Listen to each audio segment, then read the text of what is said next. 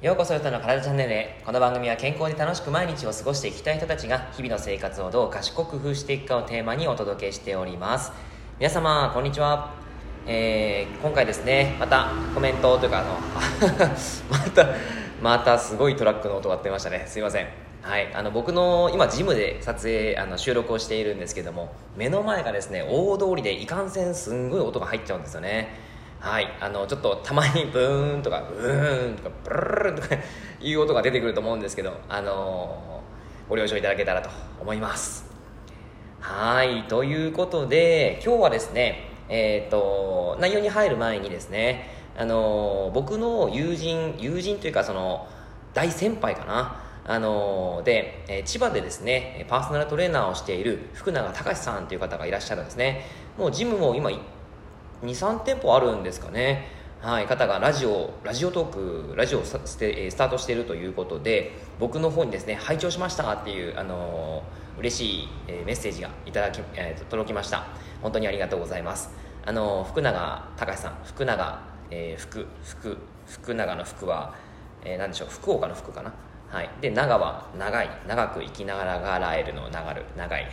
ちょっとカミカミですね、えー、でカタカナのたかしさんで、えーと、なんかいろいろとトレーニングに関することであったり、まあ、その食事に関することであったり、えー、パーソナルトレーナーさん。あのすごく大活躍されてるパーソナルトレーナーさんが配信をしておりますので、えー、よかったらね聞いてもらえたらなと思います。はい。というわけで今日の内容に入っていきたいと思いますが今日はいびきをかきやすい人の特徴5つとその解決習慣という内容をお話ししていこうと思います。いびきうるさいよって言われたことありません、えー、僕はですねあの疲れてる時にいびきするらしくて、えー、疲れてる時にっていうか、うん、あのなんか疲労が溜まっている時とかなんかそういう時にちょっといびきをかいてるらしくて、あの言われたりしたんですけども結構ねいびき結構うるさい人ってやっぱりいるじゃないですか。僕もねあの1回ですね、えー、ちょっとカプセルホテルに泊まった時にカプセルホテル皆さん泊まったことありますかね？あのー、なんだちょっとこう何ていうんですかカーテンを閉めてでカプセルの中で寝るんですけども、まあ、外の音って結構聞こえるわけですよ。他の人の音ですよね。その時にですね、えー、どこで泊まったのか大阪だったかな？大阪で泊まったカプセルホテルでですね一回あの怪獣みたいないびきをするおっちゃんが いてですねむちゃくちゃうるさくてその時寝れなかったっていう経験がありますね。なんだこのいびきはと。あの本当に今まで、えー、まあ仲間とねあのなんか寝たりはしたしたりしましたけどここまでいびきうるさい人いなかったなっていう怪獣みたいなね、えー、いびきをする人がいましたけどいやー辛かったですね。はいあのパートナーに結構ねいびきうるさいよって言われるとね、えー、そのパートナーも自分も辛いということで、まあ、ここに関してですねやっぱりいびきは何で起こるのかということとあとはそれを改善するためにはどうしたらいいのかっていうことをお話ししていこうと思います。はい、えー、まあ、いびきですね。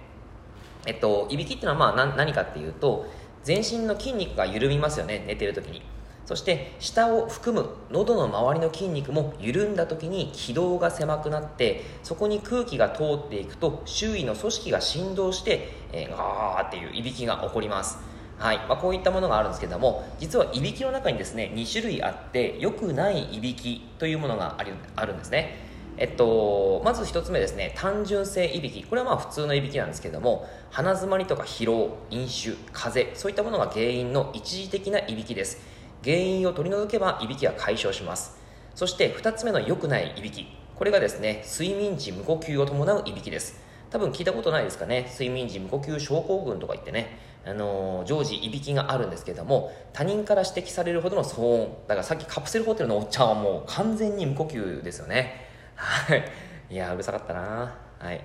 えっ、ー、と、それがそれを放置しておくと悪化して様々な重病につながることがあるんです。はい。これはね、すごく良くない呼吸なので、あのー、ちょっとね、本当に改善しなきゃいけないんですけども、えっと、これ何が良くないかっていうと、まあ、様々なものがありますが、横隔膜っていうものに負担がかかったりします。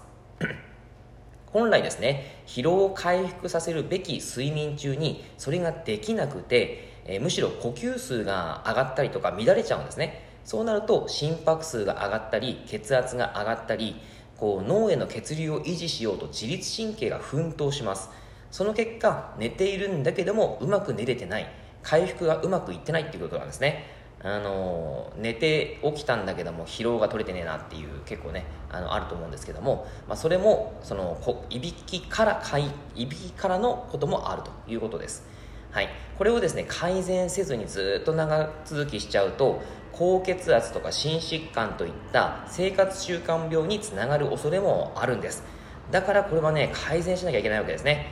でいびきをかきやすい人の特徴としてよくあるのがやっぱ肥満です。肥満。これはねやっぱりあのちょっと太ってる人はいびきかきやすいんですね。喉の気道が狭くなりやすいです。はい。そしてあとはお酒をよく飲む人、えー、あとは鼻づまりがある人ですね。もともとやっぱり鼻の軟骨の変形。僕ですねちっちゃい頃に交通事故あってるんですよ。でその時にね鼻の軟骨がちょっとね変形してるんですね。それがちょっと良くないなと思うんですけど、うん。まあ、そういったものであったり鼻の中の腫れですね。あとは異物ポリープといったものをあの鼻の奥に出てきてしまうと結果的にいびきになってしまう形です。あとは遅い時間の食事ですね。寝るまでに消化しきれなかった食べ物が胃とか腸にとど、ままる、あの消化不良になってしまうんですけどもそれが睡眠の質を低下させます。胸焼け症状が睡眠中に意識を覚醒させて食道内に酸性食道内の酸性度が上がっちゃうんですね。結果的に食道が肥大して気道が狭くなるっていうこともあります。はいあとは栄養バランス。血糖の不安定高血糖高脂肪食の食べ過ぎとかミネラルビタミンが不足していたり、えー、そういったことがあると睡眠の質が低下します。交感神経優位になって睡眠時の回復がうまくいかないということになってしまいます。はいじゃあですねこれらちょっと改善していきたいじゃないですか。いびきうるさいよって言われてることに対してえっとまあ、自分たちでできる改善方法ですね。やっぱりあまりにもひどい場合はやっぱりその医者さんお医者さんに、えー、見てもらって、えー、何か対処があると思うんですけども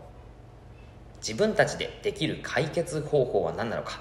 まず肥満に対してはやっぱりダイエットです。これはもう当たり前な感じですけどもやっぱりダイエットしないと良くないですね。でお酒をよく飲むという方に関してはやっぱり休館日を作らないといけないんですね。休館日習慣をできるだけ作る、えー、禁酒をするっていうのはなかなか難しい方にはやっぱりその1日2日は必ず週休むということをしてあげたらいいかなと思います。そして鼻づまりに関しては鼻の周りを温めたり鼻洗浄ですね、えー、生理食塩水を使って鼻の洗浄をしたりとかおバイクが通るバイクが通る。聞こえましたか？はいすいません、えー、鼻洗浄であったりあとお酒を控える、はい、あとは運動をする、えー、高脂肪食を食べない。こういうことをですねしてあげると鼻づまりの解消に導く導かれたりもします、はい、ひどい場合は耳鼻科ですね。でよあの遅い時間の食事に関しては、えー、遅い時間に食べるのがどうしてもしょうがないっていう方に関してはですね消化にいいものもしくは軽めのものを食べます。例えばですが卵雑炊、えー、豆腐サラダささみサラダほうれん草のごまあえとかそんな形でですね、えー、胃腸にあんまり負担をかけすぎないように軽めのものを食べていただくといいと思います。あと飲み物でもいいよっていう方に関してはねあのブロススープであったり蜂蜜お湯割りとかえー、蜂蜜レモンとかですねそういうのを取っていただくといいかなと思います。そしてあと栄養バランス。やっぱり血糖を安定させるってことが重要なんですけどもそのためにも主食1主菜1副菜2これをた取っていくということですね。主食1に関しては 今度は子供たちが下校しています。はい。すごいでしょ？はい、えー、栄養バランスですね。主食1主菜1副菜2でえ、主食として大体拳1個分ぐらいの未生成の穀物、えー、玄米全粒粉パンパスタオートミール10割そば芋あとは大豆とかですねそういったものを食べていただくといいと思います、えー、主菜に関しては手のひら1枚分の肉とか魚もしくは卵。えー、副菜に関しては手のひら2杯分の野菜きのこ海藻類を取っていただくといいです。はい、あの血糖を安定させるためにもあとは間食として、えー、ちょこちょこ蜂蜜のお湯割りを取ってもらったりとか、えー、ブロススープというものを取ってもらったりあと甘栗取ったりですね。さまざまな血糖安定グッズがあるので、まあ、そこら辺を取っていただくといいんじゃないかなと思います。はい、あとはストレスとかね疲労っていうのはどうしてもね日常溜まってしまいますよね。僕自身それがちょっとあの本当に